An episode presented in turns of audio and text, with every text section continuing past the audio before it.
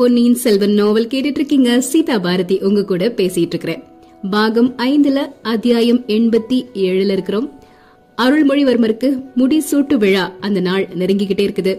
மக்கள் எல்லாருமே ரொம்ப சந்தோஷத்தோட இருக்கிறாங்க. மக்கள் எல்லாருக்கும் அருள்மொழிவர்மரை ரொம்ப பிடிக்கும். அருள்மொழிவர்மருக்கு பட்டம் சூட்டுறது அப்படின்னா சந்தோஷத்துக்கு குறையவே கிடையாது இல்லையா? முடிசூட்டு விழாவுக்கு இன்னும் ரெண்டே ரெண்டு நாட்கள் தான் இருக்கு அப்படிங்கிற சூழ்நிலையில சோழ நாட்டின் எல்லா திசைகள்ல இருந்தும் மக்கள் தஞ்சையை நோக்கி வர ஆரம்பிச்சிட்டாங்க. தஞ்சை கோட்டைக்கு வெளியே ஒரு ஜன சமுத்திரமே தெரிஞ்சது. அப்படியே தஞ்சை கோட்டைக்கு உட்புறம் வந்தோம் அப்படின்னா தேவேந்திரனின் அமராவதி நகரத்தை மாதிரி அது அலங்கரிக்கப்பட்டு ரொம்ப அழகா திகழ்ந்தது. நகர்ல இருக்கக்கூடிய ஒவ்வொரு வீட்டுக்கும் வெளியூர்ல இருந்து விருந்தாளிகள் வந்து குவிஞ்சுகிட்டே இருந்தாங்க. அந்த மகுடாபிஷேகம் அன்னைக்கு காலையில சூரியன் உதயமாகிச்சு.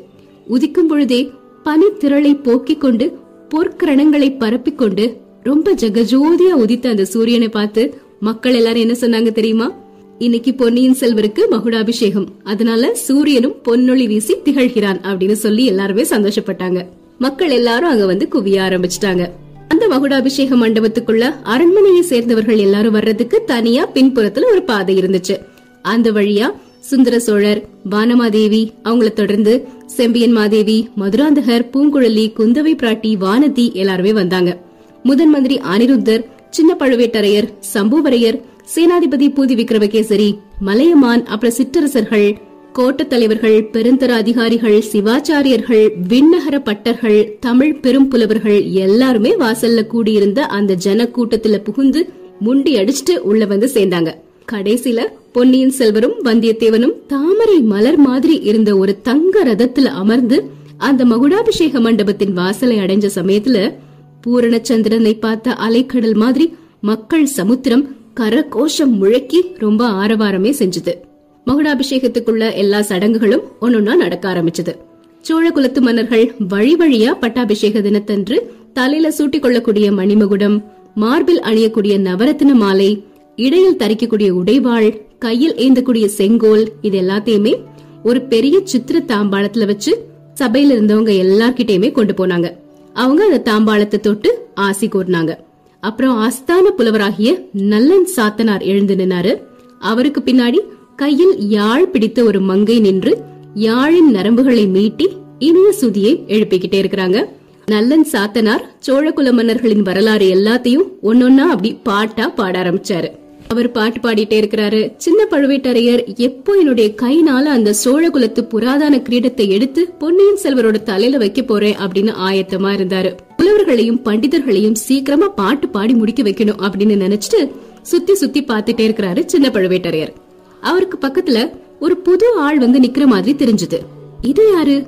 இவ்ளோ மக்கள் கூட்டத்துக்கு இடையில முண்டி அடிச்சுட்டு இந்த இடத்துக்கு இவன் எப்படி வந்து சேர்ந்தான் அப்படின்னு ஒரு மாதிரி வியப்போட பாக்குறாரு.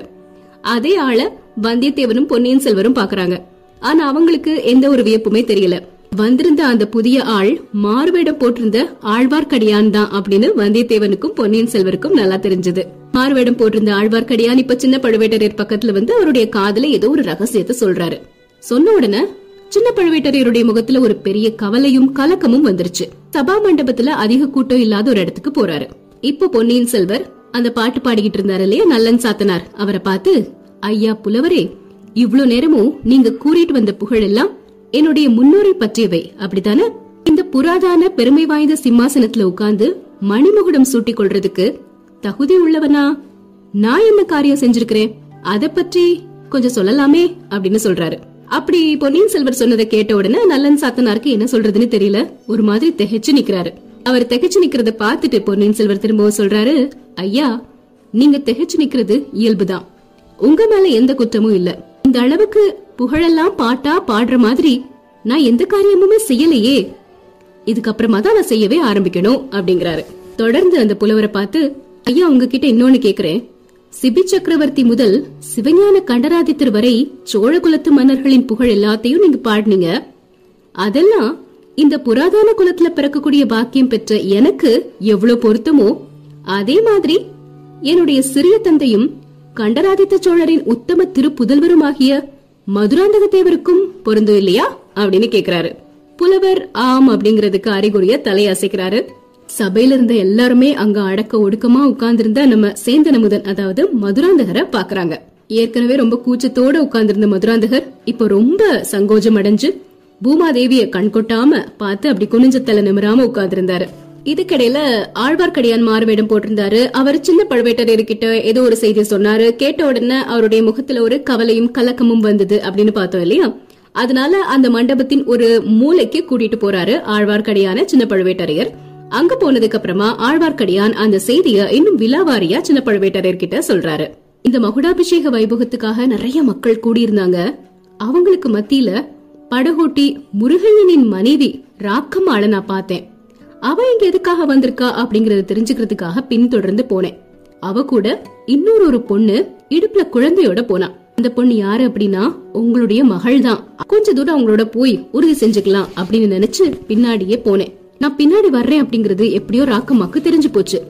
திடீர்னு கூட்டத்துக்கு மத்தியில ஐயோ இந்த ஆள் எங்களை தொந்தரவு செய்யறான் எங்களை தொடர்ந்து வந்து தொல்லை கொடுக்கறான் அப்படின்னு சத்தம் போட்டுட்டா. நிறைய பேர் என்ன சூழ்ந்து வந்துட்டாங்க. நானும் எல்லாரையும் மாதிரி மகுடாபிஷேகத்தை பார்க்க வந்தவன் தான் அப்படின்னு சத்தியம் செஞ்சு சொன்னேன். அந்த ஜனங்கள் எல்லாரையும் சமாதானப்படுத்திட்டு நான் வெளியே வர்றதுக்குள்ள ராக்கம்மாவும் அந்த இடுப்புல குழந்தையோட இருந்த இன்னொரு பொண்ணும் மறைஞ்சு போயிட்டாங்க. நானும் கோட்டை வாசல் வரைக்கும் உங்களை தேடிட்டே வந்தேன். வாசலுக்கு கொஞ்ச தூரத்துல ஒரு மூடு பல்லக்குல அந்த குழந்தையோட கூடிய பெண் ஏறிட்டு இருக்கத பார்த்தேன். பல்லக்கை சூழ்ந்து நான்கு குதிரை வீரர்கள் நின்னுட்டு இருந்தாங்க. பல்லக்குல அந்த பொண்ணு ஏறின உடனே பல்லக்கும் குதிரைகளும் விரைவா போக தொடங்கிருச்சு. திரும்பவும் அவங்கள தொடர்ந்து போலாமா அப்படின்னு நான் யோசிக்கிறதுக்குள்ள மகுடாபிஷேகத்தை பாக்குறதுக்காக வந்துட்டு இருந்த ஒரு பெரிய ஜன கும்பல் என்னை இடிச்சு தள்ளிட்டு ரொம்ப தூரம் கோட்டைக்குள்ள கொண்டு வந்து சேர்த்துருச்சு. இந்த செய்திய உங்ககிட்ட எப்படியாவது தெரிவிக்கணும் அப்படின்னு நினைச்சு இந்த பட்டாபிஷேக மண்டபத்துக்கு வந்து சேர்ந்தேன்.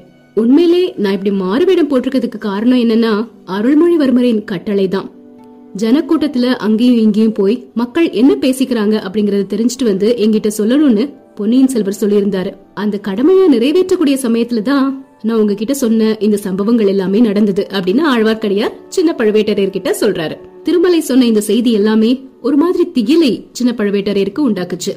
உடனடியா அரண்மனைக்கு போய் அங்க தன்னுடைய மகள் இருக்கிறாளா இல்லையா? இவர் சொன்னதெல்லாம் உண்மையா? அவ எங்க போனா? அது எல்லாத்தையுமே தெரிஞ்சுட்டு வரணும் அப்படின்னு நினைக்கிறாரு. அதனால ஆழ்வார்க்கடியான கூப்பிட்டு சுந்தர சோழர்கிட்டயும் பொன்னியின் செல்வர்கிட்டயும் நான் அரண்மனைக்கு போறேன் அப்படிங்கிற செய்தியை தெரியப்படுத்திடு அப்படின்னு சொல்லிட்டு அந்த மண்டபத்தில இருந்து வேகமா வெளியே போயிட்டாரு. சின்ன பழுவேட்டரையர் போயிட்டாரு அப்படிங்கிற செய்தி தெரிஞ்ச உடனே பொன்னியின் செல்வருடைய முகம் ரொம்பவே பிரகாசமா மாறிடுச்சு. இன்னும் அதிகமான ஒரு ஒளி அந்த முகத்துல வர ஆரம்பிச்சது. சக்கரவர்த்தி பக்கமா திரும்பி அவர்கிட்ட கம்பீரமான குரல்ல பொன்னியின் செல்வர் சொல்றாரு தந்தையே நம் கோட்டை தளபதி சின்ன பழுவேட்டரையர் ஏதோ ஒரு முக்கியமான காரியமா வெளியே போயிருக்கிறாரு. அதனால இந்த மகுடாபிஷேக வைபவம் தடைப்படணும்னு அவசியம் இல்ல. புறாவின் உயிரை காப்பாற்றுறதுக்காக சதையவே அறுத்து கொடுத்த சிபி சக்கரவர்த்தியின் பரம்பரையில வந்தவனா அதனால்தான் நம்ம குலத்தவர் அனைவருக்கும் செம்பியன் அப்படிங்கிற பெயர் இருக்குது. பன்றுக்குட்டியை இழந்த பசுவுக்கு நீதி வழங்குறதுக்காக மகனுக்கு மரண தண்டனை கொடுத்த மனுநீதி சோழரின் வம்சத்தில் வந்தவர்னா நம் குலத்து முன்னோர்கள் எல்லாருமே நீதி நிறையிலிருந்து அணு அளவும் தவறாதவர்கள். அப்படிப்பட்ட புகழை அடைந்த அவங்க வம்சத்துல வந்தவனாகிய நான் நீதிக்கு மாறா நடக்கலாமா? இன்னொருத்தருக்கு நியாயமா இருக்கக்கூடிய பொருளையோ பதவியையோ நான் அபகரிக்கலாமா? நம்ம புலவர் கொஞ்ச நேரத்துக்கு முன்னாடி அழகான பாடல்கள் எல்லாம் பாடினாரு. அப்படி அவர் பாடக்கூடிய சமயத்துல அவங்க எல்லாருமே என்னுடைய கண் முன்னாடி வந்து தரிசனம் கொடுத்தாங்க. நலங்கிள்ளி நெடுங்கிள்ளி பெருங்கிள்ளி கோச்சங்கனார் இப்படி எல்லாருமே கருணை ததும்பக்கூடிய கண்களால் என்ன பார்த்து எங்க குலத்துல உதித்த மகனே இந்த சிம்மாசனம் உனக்கு உரியதா? யோசிச்சு பாரு அப்படின்னு சொன்னாங்க. விஜயாலயரும் ஆதித்தரும் பராந்தகரும் ராஜாதித்தரும் வீர திருவிழிகளால் என்ன பார்த்து குமாரா நீ இந்த சிம்மாசனத்துல ஏறுறதுக்கு உரியவனா? அப்படி உரியவன்னா என்ன வீர செயல் புரிஞ்ச? சொல்லு அப்படின்னு கேட்டாங்க. நான் உங்களுக்கு எந்த பதிலுமே சொல்லல. அப்புறம் மனசை திடப்படுத்திட்டு அவங்கள கை கூப்பி வணங்கி விண்ணப்பிச்சுக்கிட்டேன். சோழகுலத்து முதல்வர்களே நீங்க செஞ்ச அரும் பெரும் செயல்கள்ல ஆயிரத்துல ஒண்ணு கூட நான் செய்யல. ஆனா உங்க ஆசையோட இனிமேதான் அந்த காரியங்கள் எல்லாம் செய்ய போறேன். நீங்க நிலைநாட்டிய சோழகுலத்து புகழ் மேலும் வளர்ந்தூங்கி நீடூழி நிலைச்சிருக்கிற மாதிரி காரியங்களை செய்ய போறேன். செயல்கரிய செயல்களை எல்லாம் செய்ய போறேன். உலகம் வியக்கக்கூடிய செயல்களை புரிய போறேன். வீராதி வீரர்களாகிய நீங்களே பார்த்து மெச்சும்படி தீர செயல்களை புரிஞ்சு உங்க எல்லாருடைய வாழ்த்துக்களையும் பெற போறேன். இப்படி என்னுடைய குலத்து முன்னோர்கள் கிட்ட நான் சொன்னேன். அவங்களும் முகமலர்ந்து எனக்கு அன்போட ஆசி கூறினாங்க. இப்படி ஆவேசம் ததும்புமாறு பொன்னியின் செல்வர் சொன்ன உடனே அங்க இருந்தவங்க எல்லாருமே ஒரு மாதிரி ரோமாஞ்சனம் அடைஞ்சாங்க. அதுல ஒருத்தர் வீரவேல் வெற்றிவேல் அப்படின்னு முழங்க அந்த ஒலி வந்து அப்படியே அரண்மனை முழக்க எதிரொலிச்சது. எல்லாருமே பயங்கரமா சத்தம் போட்டு பொன்னியின் செல்வரை பாராட்ட ஆரம்பிச்சாங்க. அந்த கோஷங்கள் எல்லாம் அடங்கின உடனே பொன்னியின் செல்வர் திரும்பவும் சொல்றாரு வீரபாண்டியன் இறந்துட்டாரு. ஆனா அவருடைய குலத்தை சேர்ந்தவர்கள் யார் தலையிலையாவது பாண்டிய நாட்டு மணிமுகுடத்தை சூட்டி கலகம் உண்டாக்கணும்னு முயற்சி செஞ்சுட்டு இருக்காங்க மஹிந்தனும் பாண்டிய நாட்டு ஆபத்துதவிகளும் சேர்ந்து வீரத்தில் சிறந்த என்னுடைய அருமை அண்ணன் ஆதித்த கரிகாலனோட உயிருக்கு இறுதி தேடிட்டாங்க. அது மட்டும் இல்லாம கடல் கொள்ளையர்களும் இப்ப அதிகரிச்சுட்டாங்க. கடல் வாணிகத்தை நாம காப்பாத்திக்கணும் அப்படின்னா நமது கடல் படைய இன்னும் பெருக்கணும். ஆயிரம் ஆயிரம் புதிய மரக்கலங்களை கட்டணும். புதிய புதிய மாலுமிகளை பழக்கணும். கப்பல்ல இருந்து கொள்ளைக்காரர்களோட போரிடக்கூடிய வீரர்களை சேர்க்கணும். கீழே கடல்ல உள்ள தீவுகளில் எல்லாத்துலயுமே புலிக்கொடியை நாட்டி ஆங்காங்கே நம் வீரர்களை நிறுத்தி வைக்கணும். தந்தையே இந்த காரியங்கள்லாம் நான் செய்யறதா என்னுடைய முன்னோர்களுக்கு வாக்குறுதி கொடுத்திருக்கிறேன். அதை நிறைவேற்றுறதுக்கு உங்க அனுமதி வேண்டும். இந்த சபையில் இருக்கக்கூடிய பெரியோர்களின் சம்மதமும் வேண்டும் அப்படின்னு கேக்குறாரு. சுந்தர சோழர் அவரை பார்த்து மகனே சோழ குலத்து புகழை நீ வளர்க்கறதுக்கு நான் தடை செய்வனா? சோழ நாட்டு கடல் வாணிகத்தை பாதுகாக்கிறதுக்கு இந்த சபையில உள்ள பெரியவங்க தடை சொல்லவா போறாங்க? அப்படின்னு சொல்றாரு. பொன்னியின் செல்வர் தன்னுடைய தந்தைய பார்த்து தந்தையே நீங்களும் இந்த சபையில இருக்கிறவங்களும் தடை சொல்ல மாட்டீங்க. எனக்கு ஆசைதான் சொல்லி அனுப்புவீங்க. ஆனா ஆசை நிறைவேறி நான் எடுத்த காரியத்துல வெற்றி பெறணும் அப்படின்னா முதல்ல என்னுடைய உள்ளத்துல நிம்மதி இருக்கணும். நேர்மையற்ற காரியம் எதையுமே நான் செய்யல. என்னுடைய குலத்து முன்னோர்கள் அங்கீகரிக்க முடியாத செயல் எதையும் நான் செய்யல. பிறருக்கு உரியத ஆசையினால நான் அபகரிச்சுக்கல. அப்படிங்கிற உறுதி எனக்கு கிடைக்கணும். குல தர்மத்துக்கு ஒவ்வாத எந்த ஒரு காரியத்தையும் இங்க நான் செஞ்சுட்டு புறப்பட்டேன் அப்படின்னா என்னுடைய உள்ளம் என்ன வருத்திக்கிட்டே இருக்கும். பகைவர்கள் கிட்ட போரிட்டு அப்ப என்னால எப்படி வெற்றி பெற முடியும்? தர்மத்தை நிலைநாட்ட போராடுறோம் அப்படிங்கிற நம்பிக்கை என்னுடைய மனசுல எப்படி வரும்? இதுக்கு முன்னாடி ஒரு தடவை இலங்கை சிம்மாசனத்தை நான் கவர்ந்து கொள்ள ஆசைப்பட்டதா ஒரு வதந்தி கிளம்புச்சு. அது ஒரு பொய்யான வதந்தி தான் ஆனா அதுவே என்னுடைய உள்ளத்துல அவ்வளோ வேதனையை உண்டாக்குச்சு. இந்த நேரத்துல உண்மையாகவே இன்னொருத்தருக்கு உரிமையாக வேண்டிய சிம்மாசனத்தை நான் அபகரிச்சுக்கிட்டேன் அப்படின்னா அதனால இந்த சோழ குலத்துக்கு எவ்வளவு அபகீர்த்தி ஏற்படும்? என்னுடைய வாழ்நாள்லாம் அதை பற்றி நான் வேதனைப்பட்டுட்டே இருப்பேன். வேற எந்த ஒரு பெரிய காரியத்திலையும் என் மனசை என்னால செலுத்தவே முடியாது. உற்சாகமா செய்யவும் முடியாது அப்படின்னு சொல்றாரு பொன்னியின் செல்வர். பொன்னியின் செல்வர் கையில இப்போ என்ன இருக்கு அப்படின்னா சோழ குலத்தின் புராதனமான மணிமகுடம் இருக்குது. அங்க இருந்த எல்லாரையும் பார்த்து பொன்னியின் செல்வர் சொல்றாரு தளபதி சின்ன பழுவேட்டரையர் இன்னும் திரும்பி வரல. அதனால என்ன? குறிப்பிட்ட வேளையில முடிசூட்டு விழாவை நானே நடத்திடுறேன். தந்தையே விஜயாலய சோழர் முதல் நம் முன்னோர்கள் எல்லோரும் அணிந்து வந்த இந்த மணிமகுடத்தை நீங்க எனக்கு கொடுக்கணும் அப்படின்னு நினைச்சீங்க. தளபதிகள் கோட்ட தலைவர்கள் பொதுமக்கள் எல்லாருமே அதை அங்கீகரிச்சாங்க. அதனால இந்த கிரீடம் இப்ப என்னுடைய உடைமையாகிருச்சு. என்னுடைய உடைமைய எனக்கு பிடிச்ச மாதிரி நான் உபயோகிக்கலாம் இல்லையா? அந்த உரிமை எனக்கு உண்டு. அப்படித்தானே? என்னை விட இந்த கிரீடத்தை அணிய தகுதி வாய்ந்தவர் இங்க இருக்கிறாரு. என்னை விட வயசுல மூத்தவர். இந்த சோழ ராஜ்யத்துக்கு என்னை விட அதிக உரிமை அவருக்கு நிச்சயமா இருக்கு. ஆனாலும் அவர் அதை கோரவே இல்ல. நான் முடிசூட்டிட்டு சிம்மாசனத்துல உட்கார்றத பார்த்து சந்தோஷப்படணும் அப்படின்னு நினைச்சு இங்க வந்திருக்கிறாரு. இந்த மணிமகுடத்தை மகான் கண்டராதித்தரின் குமாரரும் என்னுடைய சிறிய தந்தையுமாகிய மதுராந்தக தேவரின் தலையில் சூட்டுகிறேன். அப்படின்னு பொன்னியின் செல்வர் சொல்லிட்டே சக்கரவர்த்தியின் பக்கத்துல உட்கார்ந்திருந்த மதுராந்தகர் கிட்ட வந்து அவருடைய தலையில கிரீடத்தை வைக்கிறாரு.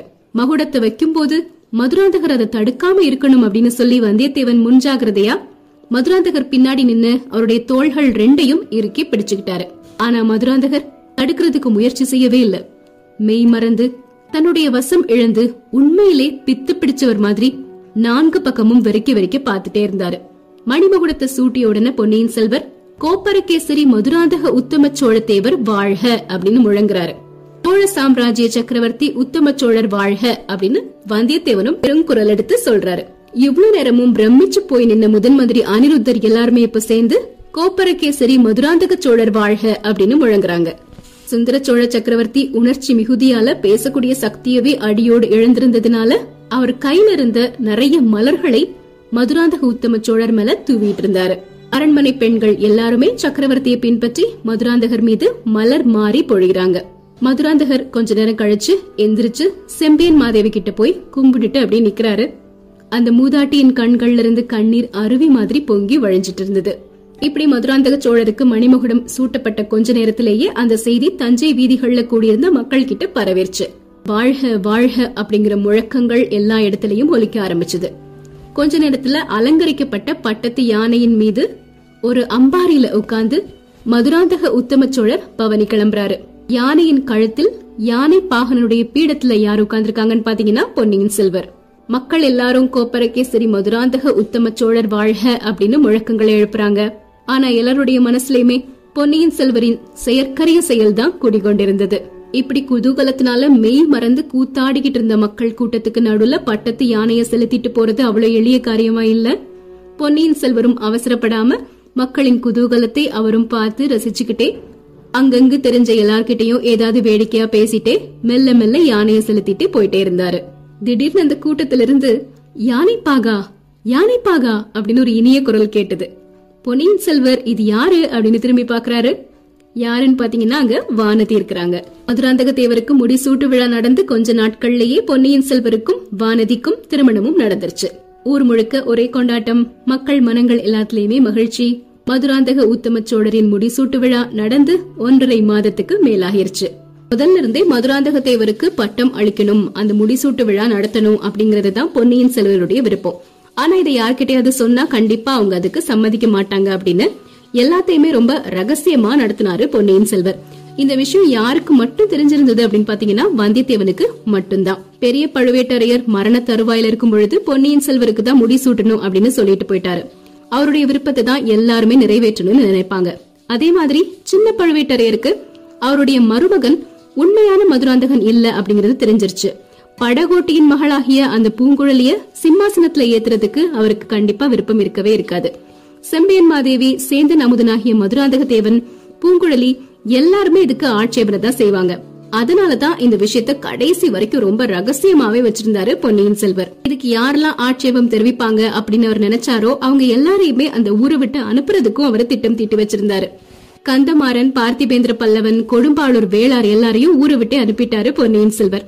ஆனா சின்ன பழுவேட்டரையரை ஊரை விட்டு அனுப்புறது சாத்தியமே கிடையாது. அவருடைய கைனால பொன்னியின் செல்வருடைய தலையில மணிமகுடத்தை சூட்டணும். அந்த சமயத்துல போய் சேந்தன் அமுதனாகிய புதிய மதுராந்தக தலையில முடிசூட்ட சொன்னா சின்ன பழுவேட்டரையர் தடை சொல்லாம இருப்பாரா? அவரு மறுதளிச்சிட்டாருன்னா அது பெரிய அபசகுனமா கருதப்படும். அதுல இருந்து நிறைய குழப்பங்களும் வரலாம்.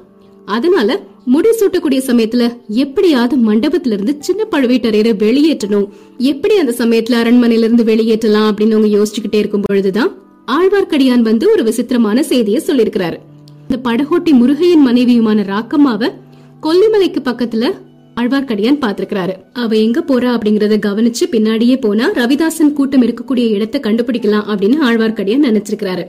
ஆனா ராக்கம்மா தஞ்சைபுரிக்கு போகக்கூடிய வழியிலே போனது அவருக்கு ரொம்ப வியப்பாகிருச்சு. ஆனாலும் அவளை தொடர்ந்து போயிட்டே இருந்திருக்கிறாரு ஆழ்வார்க்கடியான்.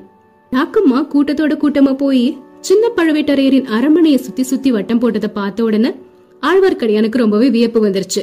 உடனே இந்த செய்தியை வந்து வந்தியத்தேவன் கிட்டையும் அருள்மொழிவர்மர் கிட்டையும் சொல்லிருக்கிறாரு ஆழ்வார்க்கடியான். ராக்கம்மாவை சிறைப்படுத்திடலாமா அப்படின்னு அவங்க முதல்ல யோசிச்சிருக்காங்க அதுக்கப்புறமா அப்படி செய்ய வேண்டாம். அவ எதற்காக வந்திருக்கிறா அப்படிங்கறத தெரிஞ்சுக்கணும். அதுதான் முக்கியம்னு நினைக்கிறாங்க. சின்ன பழுவேட்டரையருடைய மகளுக்கு அவ ஏதோ ஒரு செய்தி கொண்டு வந்திருக்கணும். அதனாலதான் சின்ன பழுவேட்டரையரின் அரண்மனையவே சுத்தி சுத்தி வந்துட்டு இருக்கா அப்படின்னு அவங்க யோகிக்கிறாங்க. ஆனா இந்த விஷயத்த சின்ன பழுவேட்டரையர்கிட்ட இப்ப சொல்ல வேண்டாம். முடிசூட்டு விழாவின் சமயத்துல அவரை சந்திச்சு இந்த விஷயத்த சொன்னா அவரை அந்த சபை மண்டபத்திலிருந்து வெளியே அனுப்புறதுக்கு அது உதவியா இருக்கும் அப்படின்னு நினைக்கிறாரு பொன்னியின் செல்வர். அதே மாதிரிதான் செஞ்சாரு. தொடர்ந்து ஆழ்வார்க்கடியான் பார்க்கும் பொழுதுதான் ராக்கம்மா வந்து சின்ன பழுவேட்டரையரின் மகளை சந்திச்சதும் அவங்க ரெண்டு பேரும் ஒரு பல்லக்குல ஏறி போனதும் தெரிய வருது. அந்த விஷயத்த முடிசூட்டு விழா நடந்துட்டு இருந்த அதே சமயத்துல ஆழ்வார்க்கடியான் சின்ன பழுவேட்டரையர் கிட்ட சொல்றாரு அவர் உடனே தன்னுடைய மகள் எங்க இருக்கிறான்னு பாக்குறதுக்காக அந்த மண்டபத்தை விட்டு வெளியேறாரு. முடிசூட்டு விழா நடந்த அன்னைக்கு ராத்திரி வந்தியத்தேவனும் பொன்னியின் செல்வரும் நிறைய விஷயங்களை கலந்து ஆலோசிச்சுக்கிட்டே இருக்கிறாங்க. சின்ன பழுவேட்டரையர் தன்னுடைய மகளை தேடி தான் போயிருக்கிறாரு. ஆனா அவர் எங்க போயிருக்கிறாருங்கிற விஷயம் தெரியல. ரவிதாசன் கூட்டத்தார் தந்திர மந்திரங்கள்ல ரொம்ப கை தேர்ந்தவங்க. முன்கோபக்காரராகிய சின்ன பழுவேட்டரையரால அவங்களுடைய தந்திரத்தை கண்டிப்பா வெல்ல முடியாது. அது மட்டும் இல்லாம சின்ன பழுவேட்டரையர் அவங்க கிட்ட சிக்கிட்டு ஆபத்துக்குள்ளாகிறதுக்கும் வாய்ப்பு இருக்கு தன்னுடைய அருமை மகளையே கொல்லுறது மாதிரி விபரீதமான காரியத்தை கூட செய்யக்கூடியவர் தான் சின்ன பழுவேட்டரையர்.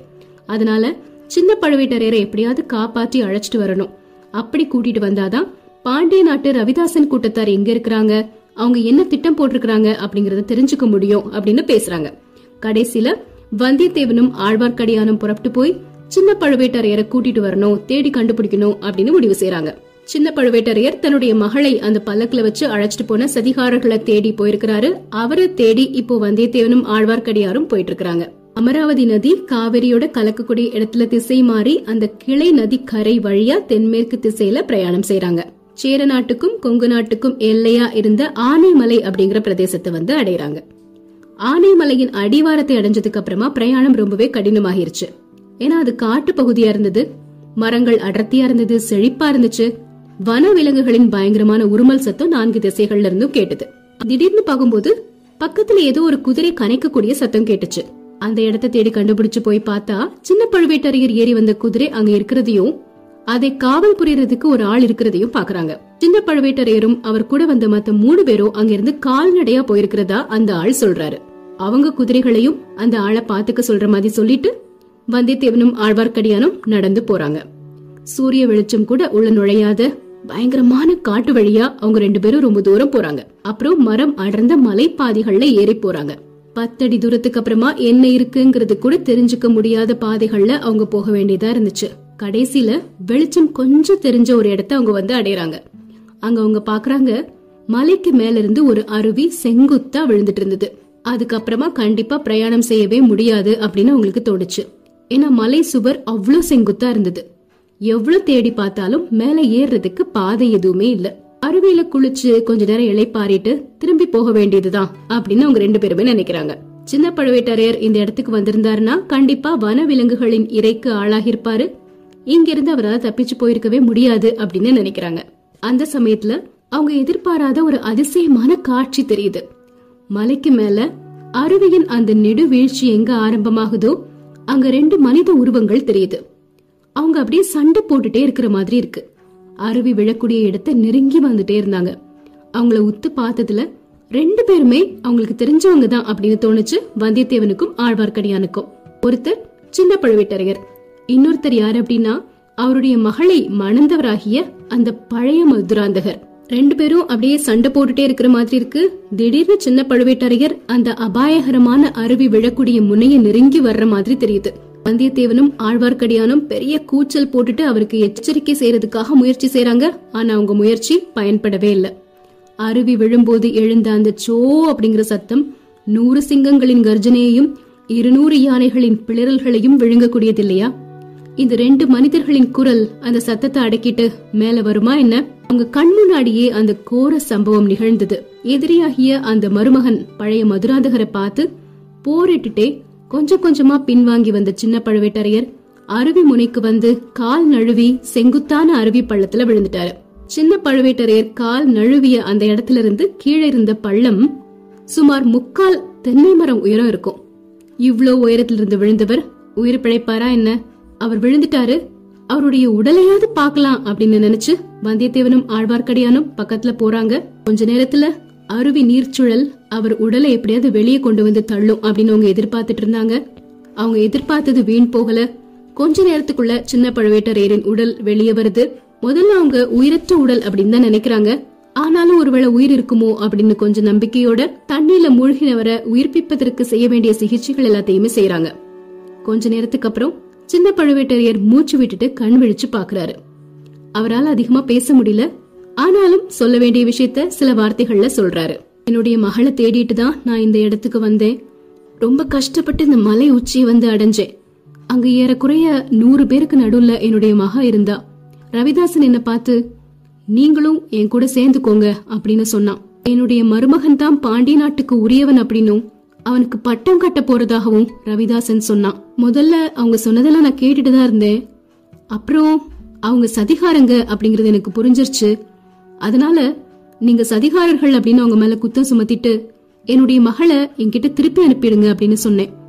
ஆனா உங்க மக வந்தா அழைச்சிட்டு போங்க அப்படின்னு சொன்னார் ரவிதாசன் என் மகளோட முகத்தை பார்த்தேன். அவளோ என்னுடைய கணவனின் கதிதான் எனக்கும் அப்படின்னு சொல்லிட்டு என்னோட வர மறுத்துட்டா.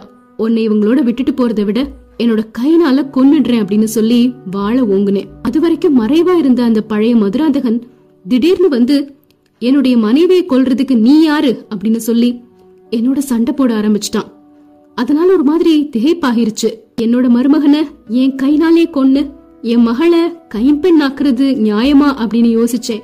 இப்படி மனசுல ஏற்பட்ட குழப்பத்தினால போர் செய்ய முடியல. யோசிச்சுட்டே பின்னாடி வந்தேன். பின்னாடி அருவி பள்ளம் இருக்கிறது தெரியாம அதுல விழுந்துட்டேன். இப்படி எல்லாத்தையும் தட்டு தடுமாறி சொல்றாரு சின்ன பழுவேட்டரையர். நான் இனிமே உயிர் பிழைக்க போறதில்ல. என்னுடைய முடிவு நெருங்கிருச்சு.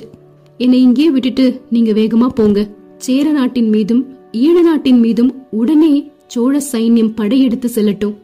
பொன்னியின் செல்வரை மதுரைக்கு அழைச்சிட்டு போய் சோழ பாண்டியன் அப்படிங்கிற அபிஷேக பெயரை சூட்டி பட்டம் கட்ட செய்யுங்க. இந்த காரியங்கள் எல்லாம் உடனே செய்யல அப்படின்னா சோழ சாம்ராஜ்யத்துக்கு பேரபாயம் உண்டாகிறது நிச்சயம். திரும்பவும் பழைய மாதிரி பாண்டிய ராஜ்யம் தனியா பிரிஞ்சு போயிரும். உடனே விரைஞ்சு போங்க அப்படின்னு சொல்றாரு காலாந்தக கண்டன் அப்படிங்கிற சின்ன பழுவேட்டரையர். அவரை இந்த மாதிரி ஒரு நிலையில அனாதையா விட்டுட்டு போறதுக்கு வந்தியத்தேவனுக்கும் ஆழ்வார்க்கடியானுக்கும் மனசு வரவே இல்ல. அதனால அவங்க ரெண்டு பேர்ல ஒருத்தர் சின்ன பழுவேட்டரையரை பாத்துக்கிறது அப்படின்னும் இன்னொருத்தர் தஞ்சைக்கு போறது அப்படின்னும் தீர்மானிக்கிறாங்க. ரெண்டு பேர்ல வேகமா குதிரை விடக்கூடியது வந்தியத்தேவன் தான். அதனால வந்தியத்தேவன் புறப்பட்டு தஞ்சைக்கு போறாரு. ஆழ்வார்க்கடியான் சின்ன பழுவேட்டரையரோட இருக்கிறாரு. பொன்னியின் செல்வன் அப்படிங்கிற இந்த மிக பெரிய நாவலினுடைய இறுதி பகுதி நாளைக்கு இறுதியில என்ன ஆகுது? இந்த நாவலின் முடிவு என்ன அப்படிங்கறத நாளைக்கு தெரிஞ்சுக்கலாம்.